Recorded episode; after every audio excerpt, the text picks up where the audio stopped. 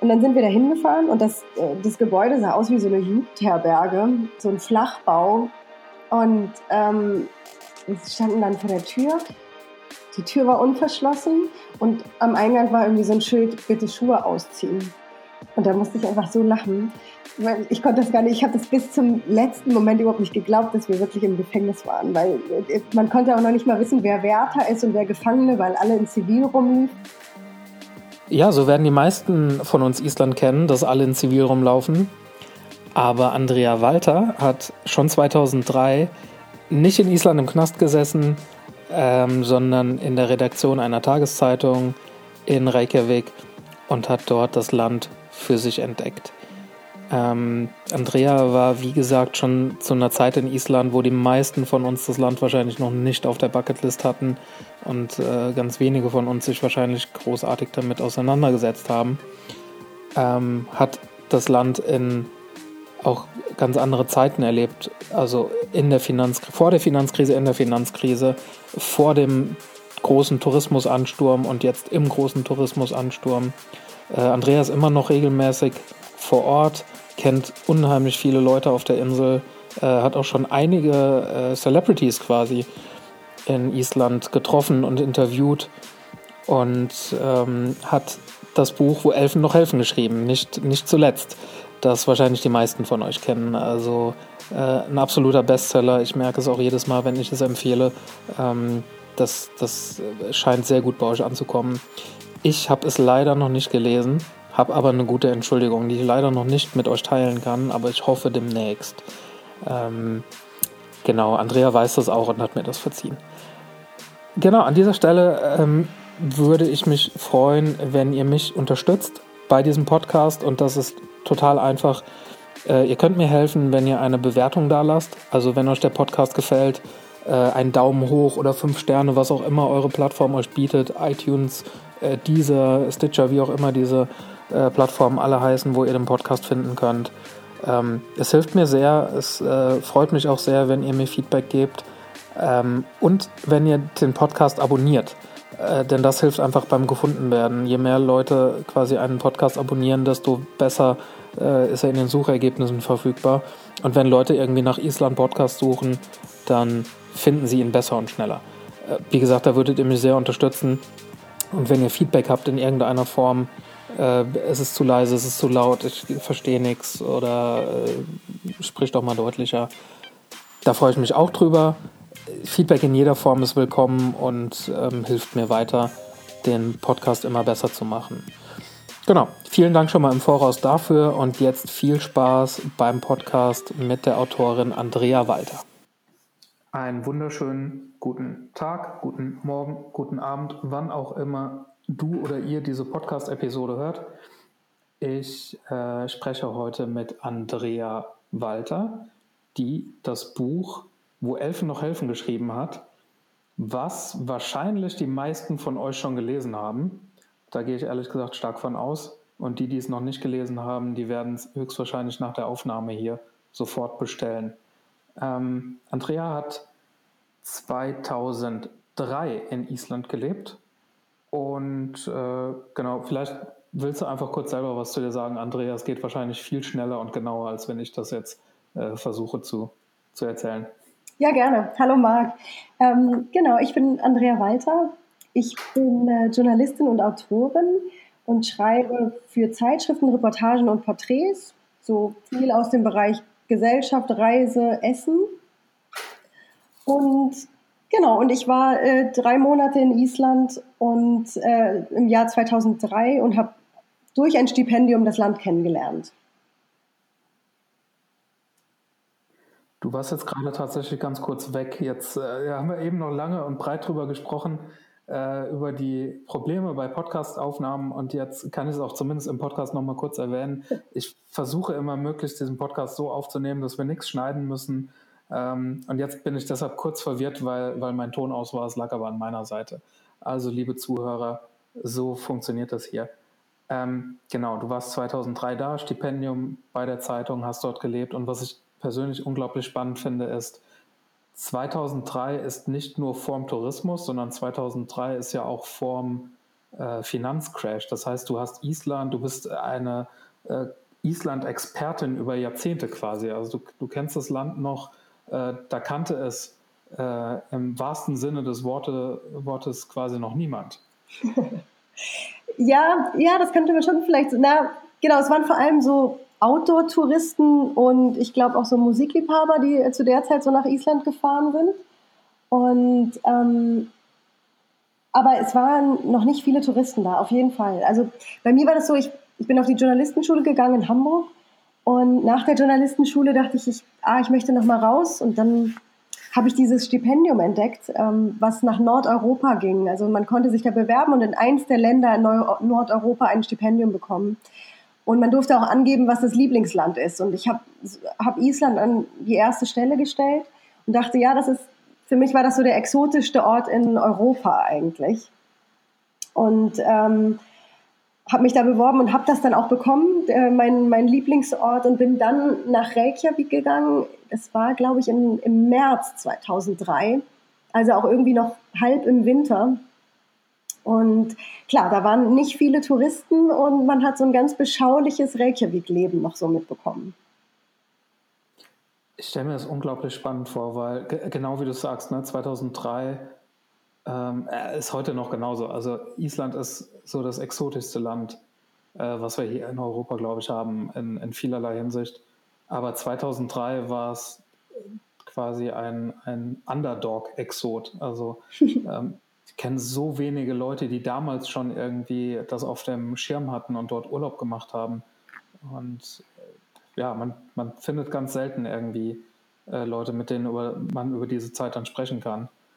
Was man ähm, aber allerdings damals schon fand, es gab unglaublich viele äh, so Sehnsuchtstouristen sozusagen. Bevor ich losgefahren bin, haben, hat eigentlich fast jeder zu mir gesagt, oh, Island, da würde ich so gern auch mal hin. Also es gab schon damals ganz viele, die davon geträumt haben, aber das noch nicht umgesetzt hatten.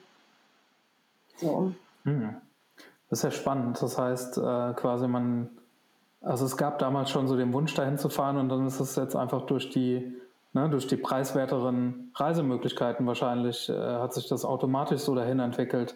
Ähm, ich meine, klar, da, da, hat die Finanzkrise natürlich ihr Übriges getan durch die, ähm, äh, durch die, durch die Währung, dass man einfach äh, auch vor Ort irgendwie mit Euro oder Dollar einfach äh, günstiger leben konnte, aber auch günstigere Flüge, äh, ne,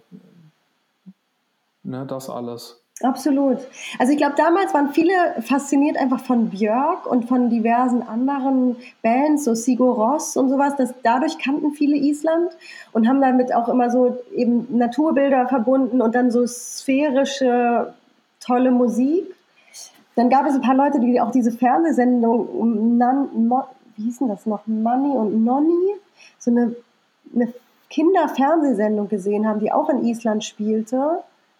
Und naja, und viele so Outdoor-Fans, die eben auch so gerne mal wandern wollten in der Landschaft. Ich äh, habe die letzte Podcast-Episode mit äh, Tobias Klose aufgenommen, der äh, betreibt den Tauch, äh, das Tauchcenter in Reykjavik oder hm. eines der, der, das größte, glaube ich, Tauchcenter in, in, in Reykjavik. Und der hat den Tauchladen, jetzt darf ich nichts Falsches sagen, ich glaube so irgendwann im Bereich um 2008 oder 2009, nee, 2010 oder 11 rum muss er es übernommen haben. Und ähm, er hat dann erzählt, ne, also er ist damals irgendwie so zweimal die Woche mit, mit einer Handvoll Tauchern nach Silfra gefahren und äh, ist dann da über die Wiese spaziert und ist ins Wasser gestiegen und äh, alles ganz rudimentär. Und heute, äh, also ich glaube im Jahr 2017, waren über 40.000 äh, Touristen in Silfra. Also dieser, ja. ne, wie, wie Tag und Nacht dieser Unterschied. Ja, das ähm, glaube ich. Meine Eltern, das fand ich immer so eine tolle Geschichte, meine Eltern waren noch vor mir mal auf dem Weg nach New York, haben die einen Zwischenstopp in Island gemacht. Ich weiß nicht, wann das war. Das war wahrscheinlich noch vor dem Jahr 2000. Und die haben mir erzählt, dass die Blaue Lagune, da gab es das Haus noch gar nicht. Da war, gab es die Blaue Lagune war einfach nur das Becken und so eine klapprige ähm, Bretterumkleide ähm, daneben. Und man hat sich da irgendwie nur so provisorisch umgezogen und ist dann da reingehüpft. Also dieses ganze tolle Schwimmbad mit den Umkleiden und Kongresscenter und Restaurant und so, das, das gab es überhaupt noch gar nicht so. Also da hat sich auch wirklich ganz schön viel getan in den, in den vergangenen Jahren. Oder ich, als, es gibt diese wundervolle Gletscherlagune Jökulsalon an der Südküste, ähm, wo man eben diese wundervollen türkisblauen Farbschattierungen auf, den, auf diesen Gletscherstücken sehen, sieht, die in so einen Gletschersee eben reinfallen. Und ich glaube, ich habe da drei oder vier Stunden in kompletter Einsamkeit verbracht damals, als ich da mal hingefahren bin. Und heute, ähm, ja, heute ist man da, glaube ich, nicht mehr lange allein.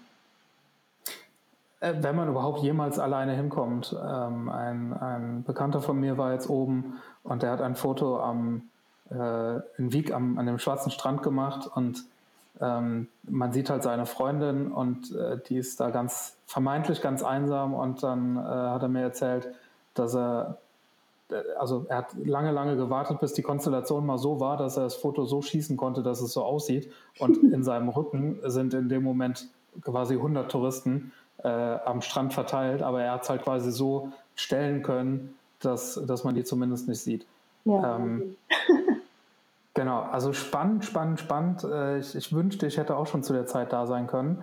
Ähm, du hast dann, ähm, wenn ich es richtig verstehe, hast du aber aus Reykjavik raus für deutsche Zeitungen und Verlage geschrieben. Ja, genau. Also ich habe ich hab damals schon frei gearbeitet als freie Journalistin und ähm, dieses Stipendium war, man war fast wie so, ich habe mich so ein bisschen wie der Austauschschüler gefühlt. Also es war auch ein Isländer, ist auch nach Deutschland in der Redaktion gegangen. Und ich, ich hatte quasi so das, das Morgunbladet, das war, ist die größte Tageszeitung dort in Reykjavik. Das war quasi dann so meine Heimatstation und ich bin da jeden Tag hingegangen die hatten so Redaktionsräume, die kann man sich so ein bisschen vorstellen wie so ähm, amerikanische Redaktionen in Filmen. Also jeder saß so in einer Box und hat von dort halt gearbeitet in so einem Großraumbüro. Und ähm, ich habe da eben auch so einen Platz bekommen und ähm, saß dort neben einem unglaublichen netten Kollegen aus Island. Und der hat mich dann so unter seine Fittiche genommen und hat immer von seiner Box zu meiner Box irgendwas rübergeraunt und meint so, Andrea, jetzt weiß ich, worüber du mal schreiben sollst. Und dann hat er mir immer Tipps gegeben, was ich mal für Reportagen oder Berichte machen könnte.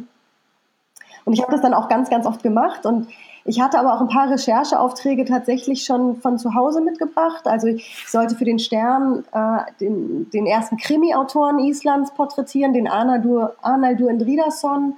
Und ich sollte auch eine Geschichte über das traditionelle Essen machen die ist dann ganz später in der Zeitschrift Merian erschienen. Und zwar über fermentierten Haifisch und Schafsköpfe. Das hatte ich irgendwie schon so im Blog.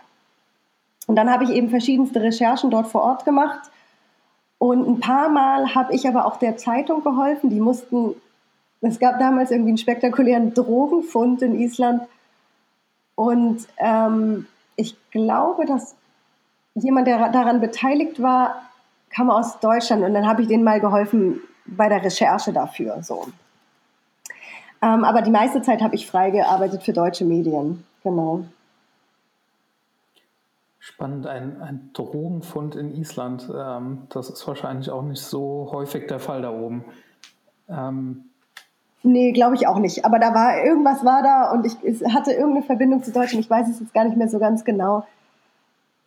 Heute würde das sofort auf Instagram landen, wo die isländische Polizei ja am aktivsten ist. Äh, quasi. Ach so, ja, das kann total gut sein. Ich glaube irgendwie, der, der, die, die Auflösung der Geschichte damals war, dass äh, zwei Leute gemeinsam im Gefängnis gesessen haben und da dann auch, glaube ich, schon, ich glaube sogar in Island und da dann irgendwie schon äh, sich kennengelernt hatten und dann später irgendwie Drogen geschmuggelt haben. Aber es ist halt auch aufgeflogen. Ähm, der der Krimi-Autor, über den du eben gesprochen hast, mhm. ähm, ich, muss ja, ich muss ja zugeben, ich bin nicht so die Leseratte und ähm, also so ein paar Bücher im Kontext Island habe ich mittlerweile gelesen, aber gerade so Krimis und so bin ich quasi äh, ein, ein weißes Blatt Papier. Ich weiß aber, dass es äh, so ein paar Titel gibt, die mir natürlich dann auch irgendwie bei Recherchen immer mal wieder über den Weg laufen. Ähm, Gibt es irgendwie ein, zwei Titel, die du von äh, diesem Autor nennen kannst, die äh, bekannt sind? Ja, also sein erstes, das hieß Nordermoor, nach einem Stadtteil in Reykjavik. Und ähm, muss tatsächlich 2003 auch in Deutschland rausgekommen sein. Deswegen habe ich den dann für den Stern porträtiert. Und, ähm, mit, und der wurde dann aber im, im Laufe der Zeit zu wirklich dem bekanntesten Krimi-Autoren Islands. Und das war wahnsinnig witzig, weil ich sollte ihn porträtieren. Dann kam ich am ersten Tag ins Morgenbladet in die Redaktion und dann habe ich meinen Arbeitskollegen gefragt, äh, Gisli heißt er auch später in meinem Buch, ähm, der kommt auch in meinem Buch vor. Und da habe ich gesagt, Gisli, kennst du denn eigentlich diesen Arnaldur Endridason, den soll ich porträtieren? Und er sagt, ja klar, der ist total nett, der hat Filmkritiken für uns geschrieben, hier hast du seine E-Mail-Adresse. Und so ging das ungefähr bei jeder Person, nach der ich gefragt habe. Also hatte ich, glaube ich, innerhalb von einem Tag dann auch eine Verabredung mit Arnaldur Endridason, der eigentlich ganz, ganz zurückgezogen lebt. Und ähm, der hat so was Witziges erzählt. Er sagte, Krimis zu schreiben in Island ist eigentlich sehr, sehr schwierig, weil die Leute hauen einem das so schnell um die Ohren, wenn es nicht glaubwürdig ist. Und er hatte nun als Krimi-Autor ein riesiges Problem, denn es gibt in Island nur im Schnitt drei Morde im Jahr. Wenn überhaupt. Manchmal gibt es auch gar keinen einzigen. Ähm, und oft sind es dann ja Beziehungstaten sozusagen.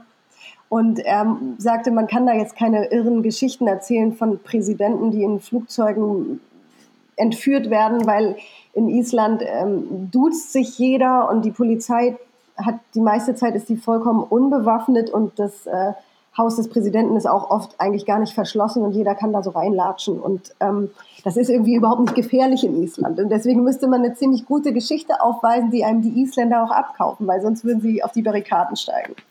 Und das fand ich irgendwie sehr, sehr charmant. Das ist tatsächlich sehr, äh, sehr lustig und das ist auch, ähm, also bei, bei mir war es so, ich war damals in äh, Südafrika und äh, war eigentlich nur zum Tauchen mal in Island und Südafrika ist das genaue Gegenteil, da ist die Kriminalitätsrate sehr hoch und äh, wir mussten beim Tauchen immer alles irgendwie verstecken, damit äh, quasi nichts wegkommt.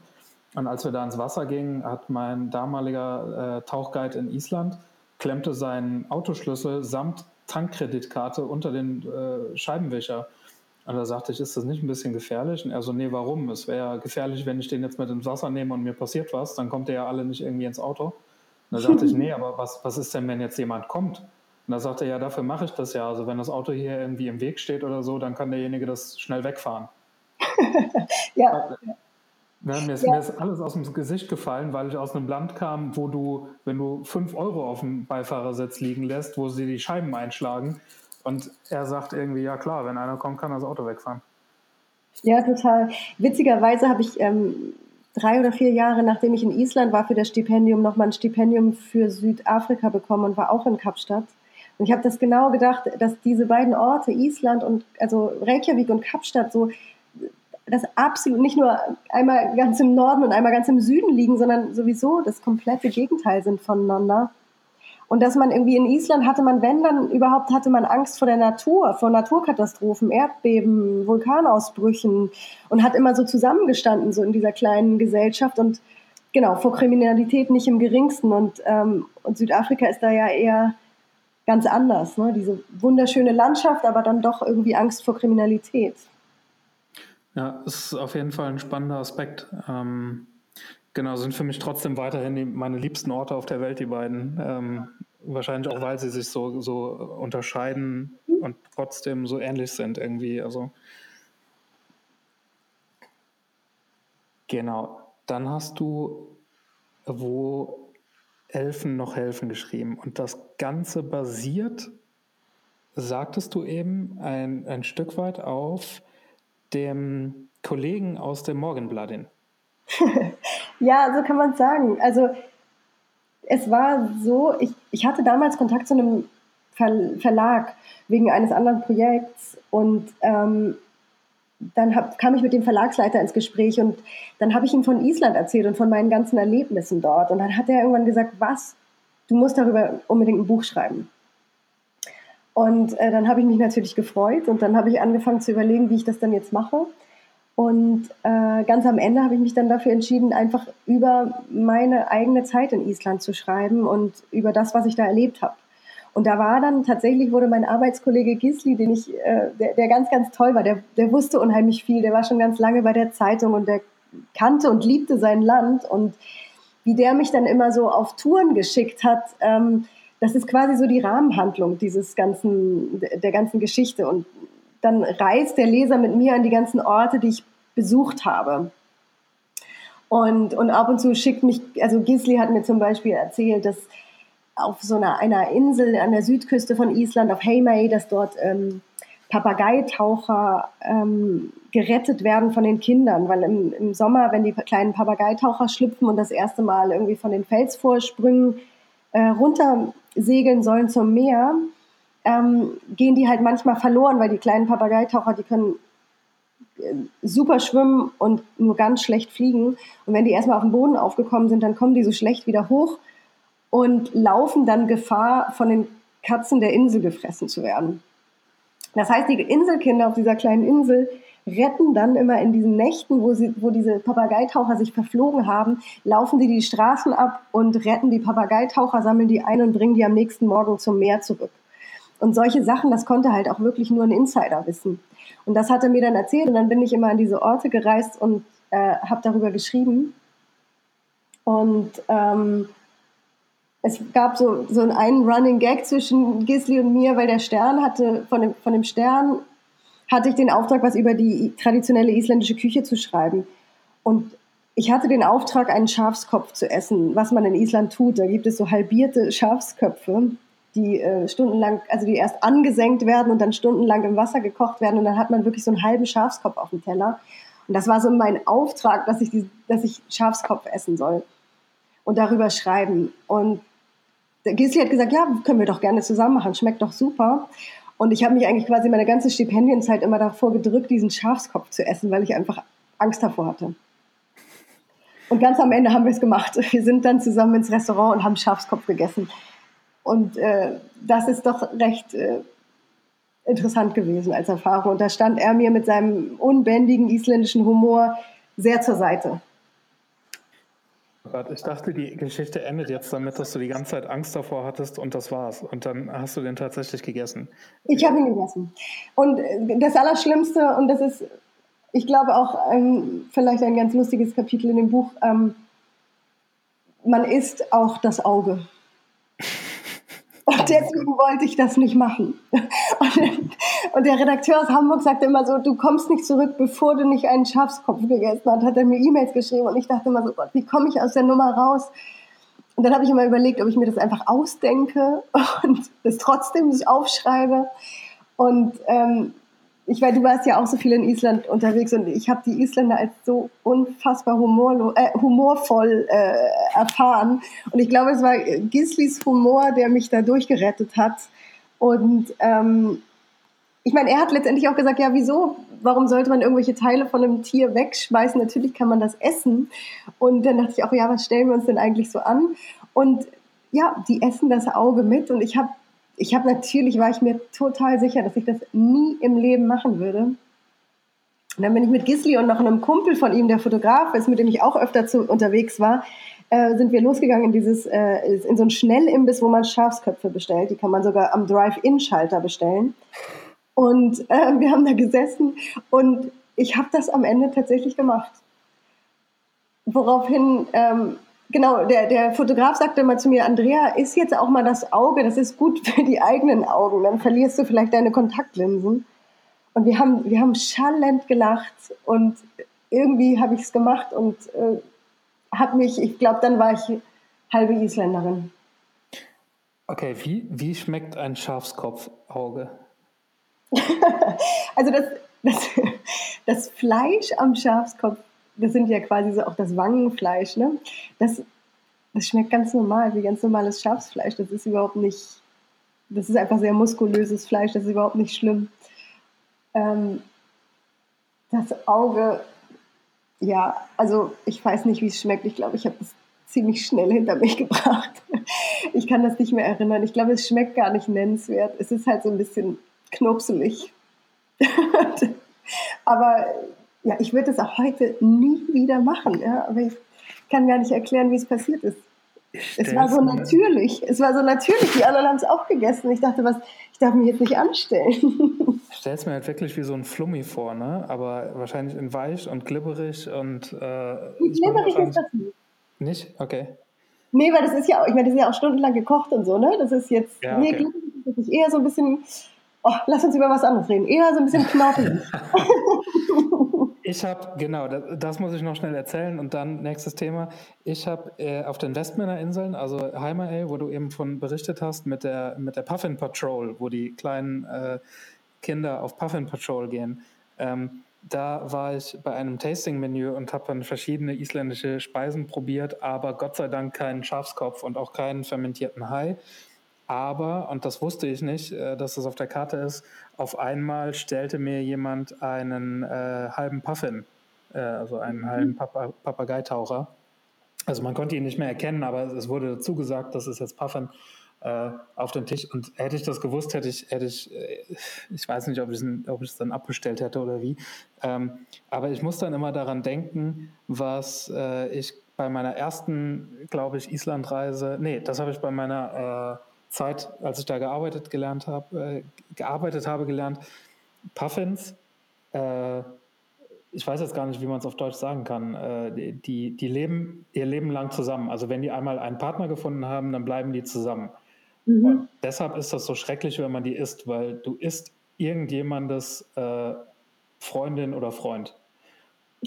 Und das, äh, ja, hätte ich es gewusst, ähm, hätte ich mich noch schwerer damit getan. Äh, ich muss zu meiner Schande gestehen, die schmecken sehr gut. aber genau, und das, äh, das, ich weiß aber auch ehrlich gesagt gar nicht, wie das ist. Ähm, es wird ja auch in Island sehr viel Pferdefleisch gegessen, ohne dass da jetzt alle dauernd äh, drüber reden und dass das so schlimm ist.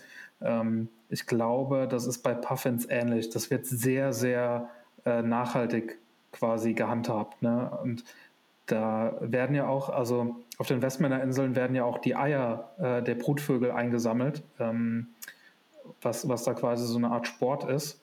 Also das, dieses Entlanghangeln an den Felsküsten ist der Sport und das Sammeln der Eier gehört dazu. Und die machen das aber so, dass sie ganz bewusst immer mindestens drei Eier in jedem Nest lassen damit die Population äh, quasi stark bleibt. Also ähm, ne, wenn sie immer nur ein Ei drin lassen würden oder äh, zwei auch nur, dann würden nicht die stärksten Küken überleben, sondern quasi alle. Und das wäre nicht gut für den Genpool. Also die Isländer sind, das ist so mein Eindruck, die sind unglaublich nah an der Natur dran. Und im Vergleich dazu sind wir Europäer vom Festland quasi, habe ich immer das Gefühl, sehr entkoppelt von der Natur.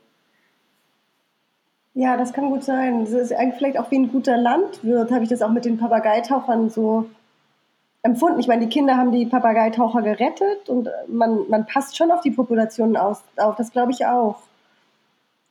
Ja, also das ist mir immer wieder da aufgefallen und ich habe jetzt gerade eben die ähm, äh, die Westmänner Insel-Tour in meiner App vertont und äh, habe das da auch nochmal eingesprochen. Deshalb komme ich jetzt gerade drauf. Genau, zurück zu deinem Buch.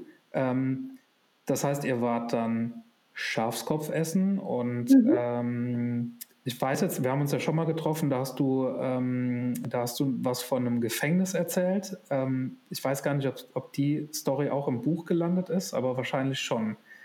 Mhm. Ja, ich habe tatsächlich auch im Rahmen dieser Essensgeschichte wollte ich nach Snæfellsnes reisen, weil dort der berühmteste Mann lebt, der fermentierten Haifisch herstellt. Hildibrandur heißt er. Der hat, glaube ich, mittlerweile auch ein Museum und, und stellt das da aus, was er macht, aber das hatte er damals alles noch gar nicht. Und der stellt halt diesen fermentierten Haifisch her und ähm, da wollte ich hin und äh, der Fotograf vom Morgenblatt wollte mich begleiten netterweise, weil der sollte Fotos äh, machen für diese Geschichte. Und er hat gesagt, klar, ich komme mit, kein Problem. Ähm, aber nur, wenn wir zwischendurch am Gefängnis halt machen, ich muss dann einen Kumpel besuchen. Und weil die Isländer halt so viele Witze machen, habe ich das zuerst überhaupt nicht ernst gemeint. Ich habe gesagt, ja, ja, klar, kein Problem. Und ähm, wir sind also losgefahren und haben dann erstmal diesen Hildibrandur besucht und haben irgendwie gesehen, wie der so einen riesen Grönlandhai hatte da gerade angelandet und wie die den auseinandergenommen haben und in Stücke geschnitten haben. Und ähm, dann wird dieser Haifisch ja erstmal so in Kisten wochenlang ähm, gehalten und, und dann fängt er an zu, zu, zu vergammeln letztendlich. Und dann wird er nochmal wochenlang draußen unter der isländischen Luft aufgehangen, so ähm, Kälte, äh, vor Nässe geschützt. Und das haben wir uns alles angeguckt und dann sind wir irgendwie losgefahren auf dem Rückweg. Und ähm, ich hatte das mit dem Gefängnis völlig vergessen. Und dann hat der Kumpel gesagt, ja, wir müssen ja noch zum Gefängnis. Ähm, ich rufe meinen Freund mal kurz an, ob er überhaupt da ist. Und dann dachte ich so, ja genau, klar, man ruft jetzt im Gefängnis an und fragt, ob der überhaupt da ist.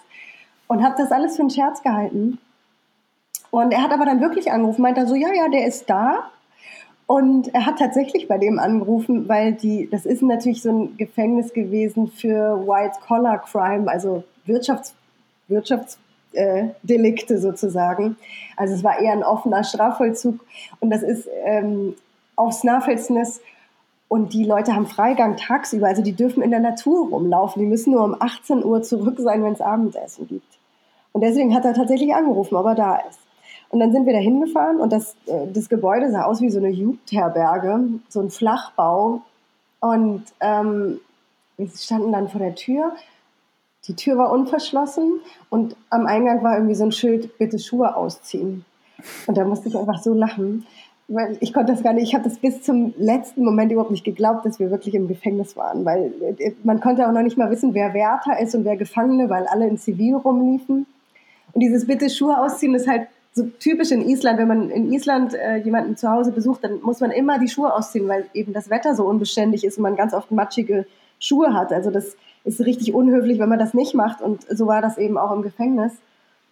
Und ähm, genau, und so bin ich in den Genuss gekommen, einfach in ein Gefängnis äh, in Island reinzukommen, ohne dass mich irgendjemand kontrolliert hat oder gefragt hat, was ich da will. Und dann haben wir den ähm, Bekannten besucht und sind dann irgendwann wieder losgefahren. Und was ich eigentlich am allerwitzigsten fand, war, dass wir, als wir gegangen sind, sagte der Fotograf noch zu mir, hast du gesehen, was der eine da in seinem, in seinem Zimmer hatte? Weil das waren mehr Zimmer als Zellen. Äh, ich so, nee. Und er sagte, ja, ein Luftgewehr. Ich so, wie? Und er so, ja, der schießt aus seinem Zimmer heraus auf Vögel. Und ich dachte, okay, das ist wirklich mal ein interessantes Gefängnis. Das ist echt super. Das ist echt super. Also die, ähm, ähm, die Isländer können, die Isländer können einfach ganz gut nochmal noch mal, noch äh, äh, beeindrucken. beeindrucken. Ja, es, es ist immer so, es ist so, es war so charmant und ich meine, die Entfernung zum nächsten Ort war auch wirklich sehr, sehr groß und die, die, die Insassen sind tatsächlich, also wie gesagt, war ja offener Vollzug und so, die sind dann einfach oft in der Natur spazieren gegangen und das hat, glaube ich, aber auch alles sehr gut funktioniert. Aber auf uns wirkt es natürlich dann immer alles sehr, sehr erstaunlich, wie die das da auch handhaben können. Ja, extrem. Ja, also man extrem. muss auch ganz ehrlich sagen, das ist ja, ähm, ne, das ganze Land ist ja quasi davon geprägt, dass man irgendwie äh, ein großes Vertrauensverhältnis untereinander hat und wie du eben schon sagtest, ne, die, äh, dieser Zusammenhaltsgedanke und so. Und ich glaube, daraus resultiert halt auch, ähm, äh, oder daraus resultieren ganz viele Missverständnisse zwischen Touristen äh, und, und Isländern, weil na, die Isländer sind es gar nicht gewohnt, auch mal zu sagen, hier ist jetzt mal quasi eine Grenze und ähm, na, das wollen wir aber nicht oder sowas irgendwie. Und ähm, ja, ne, man, man war lange unter sich und musste niemandem erklären, dass man nicht auf Moos rumtrampelt. Und jetzt äh, kommen Leute, die es nicht wissen. Und äh, das, das, fällt den Isländern, glaube ich, gerade so ein bisschen schwer, das äh, so ein paar Sachen dann nochmal irgendwie aufzugreifen und zu sagen, nee, da müssen wir irgendwie euch nochmal erklären äh, wie das geht und vor allem, dass ihr das gegebenenfalls einfach nicht dürft. Mhm. Ähm, genau. Dann wart ihr, dann wart ihr da im Knast. Was gibt es noch für Geschichten? Ich, ich komme gerade nicht drauf. Du hattest mir noch eine Geschichte erzählt, die ich so schön fand, aber ich komme gerade nicht drauf. Ähm, vielleicht kannst du noch ein, zwei Highlights aus dem Buch sagen, vielleicht fällt es mir dann wieder ein. Ja, ich muss mal überlegen. Also, was, was mir halt vor allem immer wieder so gefallen hat. Und ich glaube, das ist eben nicht nur das, was ich erlebt habe, sondern was auch so typisch für Island ist. Es ist einfach dann doch so ein, ein kleines Land. Mit den 340.000 Einwohnern haben die ja so viele wie Bielefeld. Und natürlich kennen die sich alle so untereinander. Und ähm, genauso wie ich so schnell diese Telefonnummer von dem Krimi-Autoren bekommen habe oder die E-Mail-Adresse, war das auch am ersten Tag. Da habe ich so gefragt, was macht eigentlich diese Victis Finnburger dort hier, die die erste demokratisch gewählte Präsidentin eines Landes, äh, eines demokratischen Landes äh, weltweit war. Und da war das auch so, dass sie gesagt haben, ja, ach, hier ist ihre Nummer, ruf sie doch einfach mal an, die ist total nett. Und äh, das hat mich irgendwie immer so begeistert. Und auch so dieses familiäre, also die haben mich zum Beispiel, haben mich, haben, hat mich der Redaktionsnachwuchs gleich am ersten Wochenende mit auf eine Skitour im Norden genommen. Oder wir sind zusammen in so ein Wikinger-Restaurant gegangen und die haben mich dann zum Wikinger-Test angemeldet, der eigentlich vor allem daraus bestand, dass man wahnsinnig viel Schnaps trinken musste. Und dann haben die mich auch abends so mit in dieses Nachtleben von Reykjavik mitgenommen.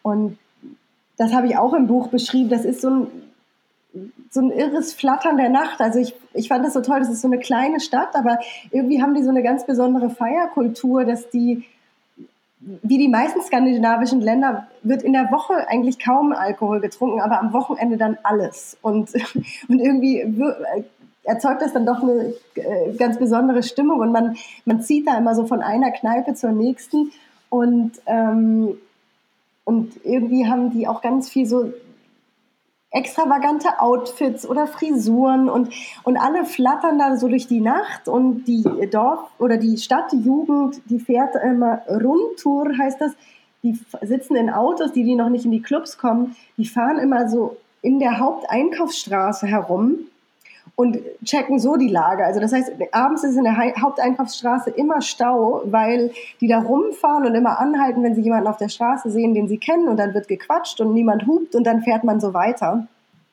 Und irgendwie erzeugt das so eine ganz tolle Stimmung und das hat mir einfach sehr, sehr gut gefallen.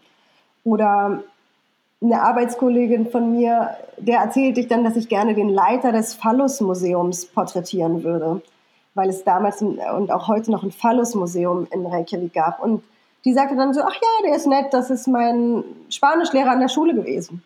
Und jetzt hat er das Phallus-Museum. Und alle kannten sich immer. Und dann gab es irgendwie immer noch so ganz zusätzliche äh, tolle Geschichten dazu. Und ein, ich habe auch mal irgendjemand nach Björk gefragt, nach dieser tollen Sängerin. Und die gehen da so natürlich mit um. Da sagte mir eine so, ja, stimmt, Björk, ich muss unbedingt ihren Vater anrufen, der hatte letzte Woche Grippe. Und ähm, das fand ich irgendwie immer so toll, dass das alles so, ja, dass man sich kannte und so nett miteinander umging und so ähm, unkompliziert so. Hm, ich finde, das hat das Land auch irgendwie bis heute behalten. Also wenn man mit den Locals mal ins Gespräch kommt, dann äh, merkt man immer ganz schnell, dass das mh, hm, vielleicht nicht mehr ganz so ist, weil auch Reykjavik ist ja größer geworden, aber ähm, ja, ne, man, man merkt, es ist immer noch eine kleine Nation und äh, jeder kennt jeden und wenn es auch über ein, zwei Ecken ist, aber ähm, ja, man hält auch zusammen, ne? Also Total, man hält zusammen und auch, ich habe auch zum Beispiel in dem Buch auch über diese Schwimmbadkultur in Island geschrieben, weil die ja alle, also es gibt ja in jedem kleinen Dorf ein Schwimmbad, weil die einfach so viel heißes Thermalwasser haben, dass es gar nicht teuer ist, Schwimmbäder zu betreiben, und zwar Freibäder. Und dann haben sie ja diese Hotpot-Kultur, also dass da diese warmen Becken im Boden sind und man zieht von einem warmen Becken zum nächsten und sitzt unter freiem Himmel und lässt sich den Sturm um den Kopf pusten und sitzt in diesen Becken auch wieder mit anderen Leuten zusammen drin, wie in so einer heißen Badewanne draußen. Und da finde ich, ähm, kommt man einfach auch so wahnsinnig äh, toll mit Leuten ins Gespräch. Und äh, da haben mir auch welche erzählt, da gibt es diese tolle äh, Anekdote, dass ein Tourist in diesem Hotpot saß und mit einer Frau ins Gespräch kam. Und äh, die haben sich dann auf Englisch unterhalten und äh, über Gott und die Welt. Und irgendwann fragte dann der Ausländer die, diese Dame, was sie denn beruflich mache. Und sie sagte dann President. Und er sagte, ja, also wie jetzt von von einer Firma. Und sie so, nein, von Island. Und ähm, das war diese besagte äh, Victis Finnburger dort hier, die ähm, dort, äh, genau, die einfach auch im Hotpot saß, obwohl sie die Präsidentin von Island war. Und äh, ich glaube, das gibt es so heute wahrscheinlich nicht mehr. Aber das gab es mal und das macht es natürlich wirklich äh, charmant. Genau, ich glaube, das ist heute äh, minimal unwahrscheinlicher, aber jetzt auch nicht viel. Also ich glaube, das, das kann ja trotzdem noch passieren. Also ähm, als ich damals da war, war es so, dass wir irgendwann äh, bei einem Bekannten, der dann quasi äh, abreiste oder ich glaube umzog, ähm, waren wir quasi abends eingeladen und äh, kamen dann da rein und ich guckte mich um und dachte, es, irgendwie kommt mir das hier bekannt vor. Und da war dann über dem Kamin so ein ich will es jetzt gar nicht sagen, da, da liegt, da, da hängt ein, äh, da hängt ein Gemälde, was nicht ganz jugendfrei ist, sagen wir es mal so. Und in dem Moment, wo ich das sah, sagte ich so zu dem, sag mal, woher kenne ich dieses Wohnzimmer? Also ja, wahrscheinlich aus dem Buch, äh, denn wir sind in der Wohnung von äh, Jon, ah, wie heißt er? Ähm, Jon Gnar, ganz genau, der ähm, ehemalige Bürgermeister von Reykjavik und ein ganz berühmter äh, Isländer und war auch drauf und dran oder äh, ganz Island wollte ihn als Präsidenten haben. Äh, und wenn er sich zur Wahl gestellt hätte, wäre es mit Sicherheit auch geworden. Und äh, ja, der war zu dem Zeitpunkt gerade äh, so ein bisschen auf Reisen und hat halt seine Wohnung untervermietet an äh, ja, Tauchguides in, in Reykjavik. Das, das wäre vergleichbar wie wenn man jetzt irgendwie in, in Berlin in der Wohnung von, wie heißt er? Herrn Müller wie hieß denn der, der bekannte? Äh, Wovereit. Genau, ne? dann hockst du in der, in der Bude vom Wovereit und machst Party. Äh, das ist höchst unwahrscheinlich. ja, das stimmt, absolut. Genau. Ich, hab, ich hatte eine WG in Reykjavik damals, als ich für das Stipendium da war. Und ähm, das wurde dann irgendwann zum Running Gag, äh, dass ich Björk noch nicht gesehen hatte. Weil die immer sagten, sowieso, wie, du hast doch nicht Björk gesehen, die war doch gestern in dem und dem Club oder die, die habe ich heute über die Straße laufen sehen und ich konnte es immer gar nicht fassen, weil ich irgendwie anscheinend andauernd Björk verpasst hatte. Also ja, kann alles passieren. Und dann warst du, also dann war quasi irgendwann auch die Zeit vorbei und du warst wieder in Deutschland. Wie oft warst du seitdem in Island und wie war das für dich? Also wie hat sich das Land irgendwie so in den letzten Jahren entwickelt? Also ich war, genau, ich war 2003 da und dann auf einmal war ich so ein bisschen sowas wie eine Island-Expertin und wurde von ganz vielen Zeitschriften nochmal für Porträts oder Reportagen dorthin geschickt und war dann mindestens alle zwei Jahre da, manchmal sogar auch jedes Jahr. Und ähm, klar, ich konnte das ich konnte das so live miterleben. 2003 war so eine ganz tolle Stimmung. So den Isländern ging es sehr gut. Ich glaube, die hatten da ein Prozent Arbeitslosigkeit und alles war so im Aufschwung und alles schien möglich und ähm, eine ganz, ganz tolle Stimmung, aber eben auch noch nicht so viele Touristen im Land und alles noch vergleichsweise ruhig. Und dann kam ich immer diese folgenden Jahre immer wieder und ähm, war natürlich immer wieder hellauf begeistert, weil immer wieder tolle Sachen passierten. Und gleichzeitig konnte ich aber so miterleben, wie die Leute mal reicher wurden und wie so, so, so ein Boom sich anbahnte. Ich habe ich hab das natürlich auch überhaupt nicht geahnt, dass es zu so einem Finanzcrash kommen würde wie 2008, aber man konnte schon so merken, dass sich so, dass sich was tut, dass die Autos immer dicker wurden, die SUVs, die dort durch die Straßen fuhren und dass die Leute einfach mehr Geld hatten, sich Häuser kauften, dass auch sozusagen dieser Weg, man, man landet ja nicht direkt in Reykjavik, sondern in Keflavik auf einer Halbinsel ähm, im Süden und muss dann nochmal so eine Dreiviertelstunde nach Reykjavik reinfahren, an so einem ganzen Lavafeld vorbei, bis dann irgendwann so die Häuser der großen von Reykjavik und Umland so anfangen. Und das war, als ich das 2003 war, da war, war das noch so eine Schotterpiste, die durch die Lava führte und mit der Zeit wurde das dann fast wie zu so einer Autobahn ausgebaut und man hatte das Gefühl, die, die Stadt rückt immer näher an den Flughafen ran. Also die, das Lavafeld wurde kleiner, es gab immer mehr Häuser. Und ähm, ich fand das natürlich irgendwie toll, dass es den Isländern so gut ging. So, manchmal habe ich aber auch gedacht, ui, jetzt wird es aber doch sehr reich. Und ich habe das unter anderem daran gemerkt, dass ich einmal in so einer ganz tollen Bar saß, die heißt Circus, die da ist damals jeder hingegangen. Und da saß dann ein Typ am Tresen und der sagte, ah, früher haben die Mädelchen sich noch für deine Musik interessiert und heute wollen sie wissen, ob man einen Privatjet hat. Saß er frustrierter am Tresen und ich dachte, oha, jetzt hat sich wirklich was getan. Und im, im Nachhinein habe ich dann verstanden, dass das eigentlich echt der Vorbote war dieser Blase, die, die, die kurz vorm Zerplatzen war. Das, das muss 2007 gewesen sein, als das passiert ist. Und ähm, als dann der Finanzcrash kam, da war ich selber nicht in Island, habe das so von außen mitgesehen und ach, für mich war das so, als wäre so in der Familie eine Tragödie passiert. Mir, mir tat das einfach furchtbar leid, als ich das irgendwie so mitbekommen habe. Wo warst du 2008? Hast du das mitbekommen in Island?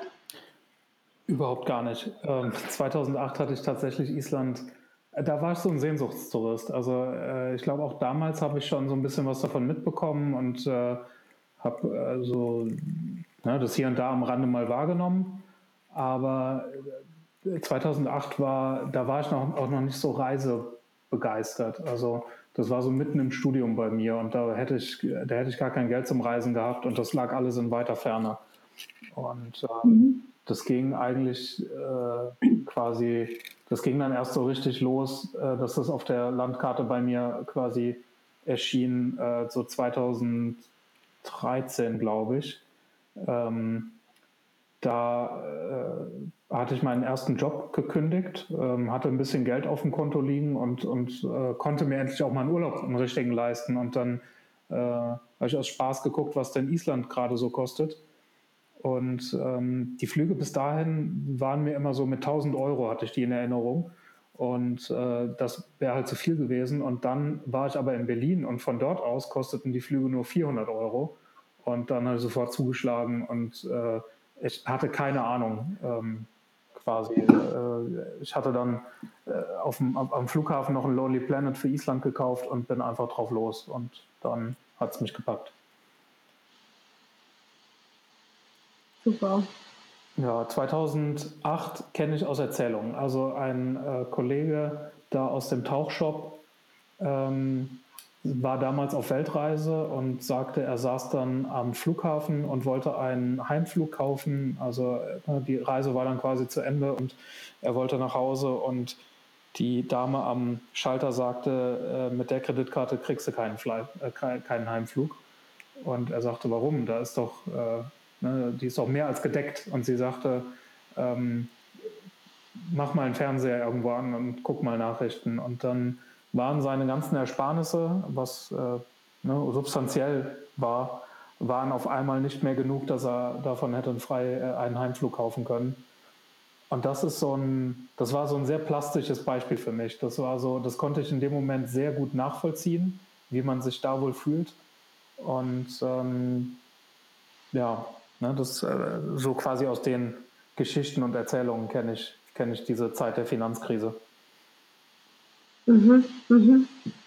Ich war irgendwie ganz beeindruckt, wie sie dann so diese zur Kochtopfrevolution auf die Straße gingen und sich da so auch ihrer Wut und ihrem Frust so Luft gemacht haben, aber irgendwie auf ganz, ganz friedliche Weise.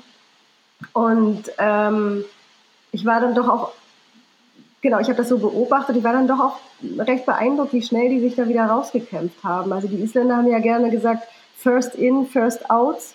Und ähm, finde eigentlich, dass sie das relativ kreativ dann auch umgesetzt haben und sich aus der Krise wieder rausgeholt haben. Das ist, glaube ich, auch so typisch für die Isländer, dass dann, ja, dass man sich dann auch schnell wieder berappelt und versucht, wieder neue Wege zu gehen und ähm, wieder zu Optimismus zurückzufinden. Ja, schon. Also ich glaube, es ist ähm, so ein bisschen auch so eine Mentalität von, naja, ist halt jetzt passiert, jetzt müssen wir halt nach vorne schauen. Ähm, genau. Genauso ist es ja dann auch passiert. Also es ist wirklich äh, quasi, ähm, na, man, man, muss auch ganz, ganz klar dazu sagen, die Leute, die damals irgendwie ihre Ersparnisse in, in, in Bar hatten, die haben die immer noch quasi. Also das, das Geld ist ja immer noch nicht wieder da. Also die Krone ist jetzt äh, ein ganzes Stück weit gestiegen, aber ähm, im Vergleich zu 2008 haben die ja alle immer noch massive Verluste. Also das kriegen die auch wahrscheinlich nie wieder, das Geld. Ähm, aber im Land selber waren die Auswirkungen ja dann natürlich wesentlich geringer. Also das äh, Stück Brot hat ja dann nicht auf einmal mehr Kronen gekostet ähm, mhm. oder zumindest nicht so viel, aber Urlaube und alles, was aus dem Ausland kam, war auf einmal nicht mehr bezahlbar. Ne? Also da ist natürlich dann äh, da war der, der Impact sehr groß. Ähm, naja, und viele haben sich schon auch sehr verschuldet. Also das war sicherlich auch für viele wirklich tragisch. Aber ich, ich finde, sie sind nicht in so einen Status des Lamentierens dann verfallen, sondern ja, haben wieder versucht zu gucken, was man jetzt machen kann und, und sich da wieder rauszuarbeiten und das auch gut aufzu, also auch aufzuklären und, und zu fordern, dass Dinge anders laufen müssen. Und ja. Hm. Ich finde es ganz gut, dass Sie das jetzt gerade auch auf den Tourismus so ein Stück weit übertragen, dass Sie halt, also ganz viele Isländer, mit denen ich spreche, sagen halt, wir wollen das jetzt nicht nochmal sehen. Also wir äh, haben 2008 mitbekommen, wie das war. Da sind, äh, da waren alle scharf auf Aktien und auf irgendwelche Anleihen und sowas und äh, haben da quasi das große Geld gesehen. Und heute ist das dasselbe mit dem Tourismus. Ähm, und ich habe aber das Gefühl, dass ganz viele Isländer da bewusst mit umgehen und sagen, ähm, wir, haben es einmal gesehen, wir wollen es jetzt nicht unbedingt nochmal sehen. Ähm, und, und dass da in den, in den kommenden Jahren auch äh, einiges passieren wird. Also dass sie da schon ne, nicht nochmal so ganz blind quasi in dieselbe Falle tappen. Ähm, das, ja, hoffe ich zumindest. Das hoffe ich auch sehr. Ja, absolut. Damit das Land ähm, beschützt bleibt, so, ne? Weil das macht ja auch was, wenn, wenn da viele Leute hinreisen. Absolut, absolut. Außer deinem eigenen Buch, ähm, wo wir jetzt ein bisschen was von gehört haben, ich muss es endlich auch mal lesen. Also ich habe es auf der To-Do-Liste und ich äh, muss es endlich mal quasi äh, auch auf den, ähm, auf den Nachttisch irgendwie bekommen, dass ich es lesen kann. Aber kannst du noch andere Bücher empfehlen, ähm, von denen du sagst, dass du sie gerne gelesen hast oder von denen du Gutes gehört hast? Ähm, oder irgendwelche Autoren aus Island, ja, also in meinem Buch habe ich auch einen Autoren interviewt, ähm, den ich ganz toll finde. Das ist der Andris Snare Magnason. Ähm, das ist irgendwie so ein ganz kreativer Tausendsasser. Und der hat ein Buch geschrieben, das heißt Traumland, was bleibt, wenn alles verkauft ist. Jetzt muss ich mal ganz kurz nachgucken, wann das eigentlich rausgekommen ist. Ja, 2006 ist das rausgekommen. Und der hat sich damals der hat da drin irgendwie so ganz toll Island als so eine Miniaturausgabe der Welt beschrieben. Und so habe ich das irgendwie auch ähm, oft erfahren, dass man in Island so wie in einer Nussschale sehen, so Entwicklungen beobachten kann, die eigentlich für alle Länder der Welt gelten oder überhaupt für die Menschen an sich gelten. Und ähm, der hat damals darüber geschrieben, da sind so viele Alu Aluminiumkonzerne nach Island gekommen. Und man redete irgendwie um den, über den Ausverkauf des Paradieses, ähm, weil irgendwelche Staudämme gebaut wurden, um eben diese Wasserkraft zu nutzen und dann dadurch Aluminium herzustellen. Und ob es nicht besser wäre, die Natur zu schützen. Und da gab es halt eben damals auch schon ganz viele Diskussionen. Und da hat er wirklich ein ganz tolles äh, Buch darüber geschrieben. Und ähm, der ist eh sehr interessant, weil der hat, der schreibt sowohl Romane, Kinderbücher, Sachbücher, als auch ähm, Gedichte. Und ähm, den würde ich wirklich mal empfehlen. Er hat ein wundervolles Kinderbuch geschrieben, das heißt die Geschichte vom blauen Planeten über eine Insel voller Kinder. Und da geht es eigentlich im weitesten Sinne auch darum, Ressourcen zu schützen. Aber es hat er auf ganz charmante Art und Weise für Kinder beschrieben. Und er ist auch vor allem berühmt dafür, dass er Bonusgedichte herausgegeben hat. Also Bonus, das ist quasi so der Aldi von Island. Und er ist irgendwann mal zu diesem ähm, Geschäftsführer von Bonus gegangen und hat gesagt, ja Mensch, könnte ich nicht eigentlich meine Gedichte im Supermarkt verkaufen, weil sonst kauft ja keiner Gedichte. Und da hat der Geschäftsführer gesagt, ja, ja, also wieso eigentlich nicht? Dann haben die so einen Vertrag gemacht, wie man es auch mit Lebensmitteln macht. Ich glaube, er musste dann irgendwie unterschreiben, dass ähm, ja auch er dafür haftbar gemacht wird, falls sein Produkt den ähm, Leuten nicht bekommt.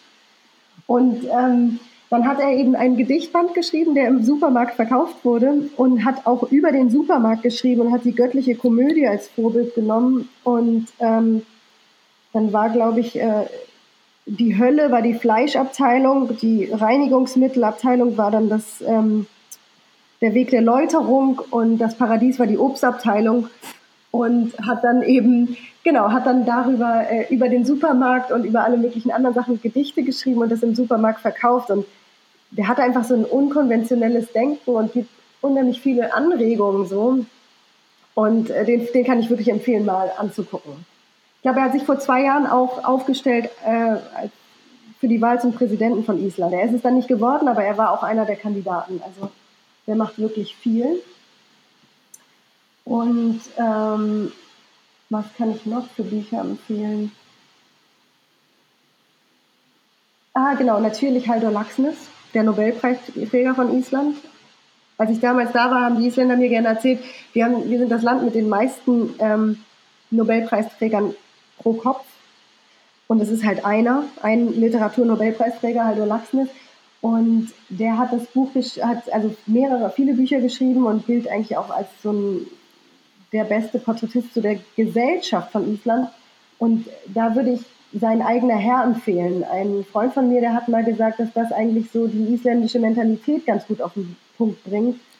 Wobei das ein sehr ernstes Buch ist. Es handelt eigentlich von einem Mann, der in der Einöde lebt und sich dort ein so ein kümmerliches Anwesen kauft, Sommerhaus nennt und versucht dort in dieser Wildnis in Island zu überleben.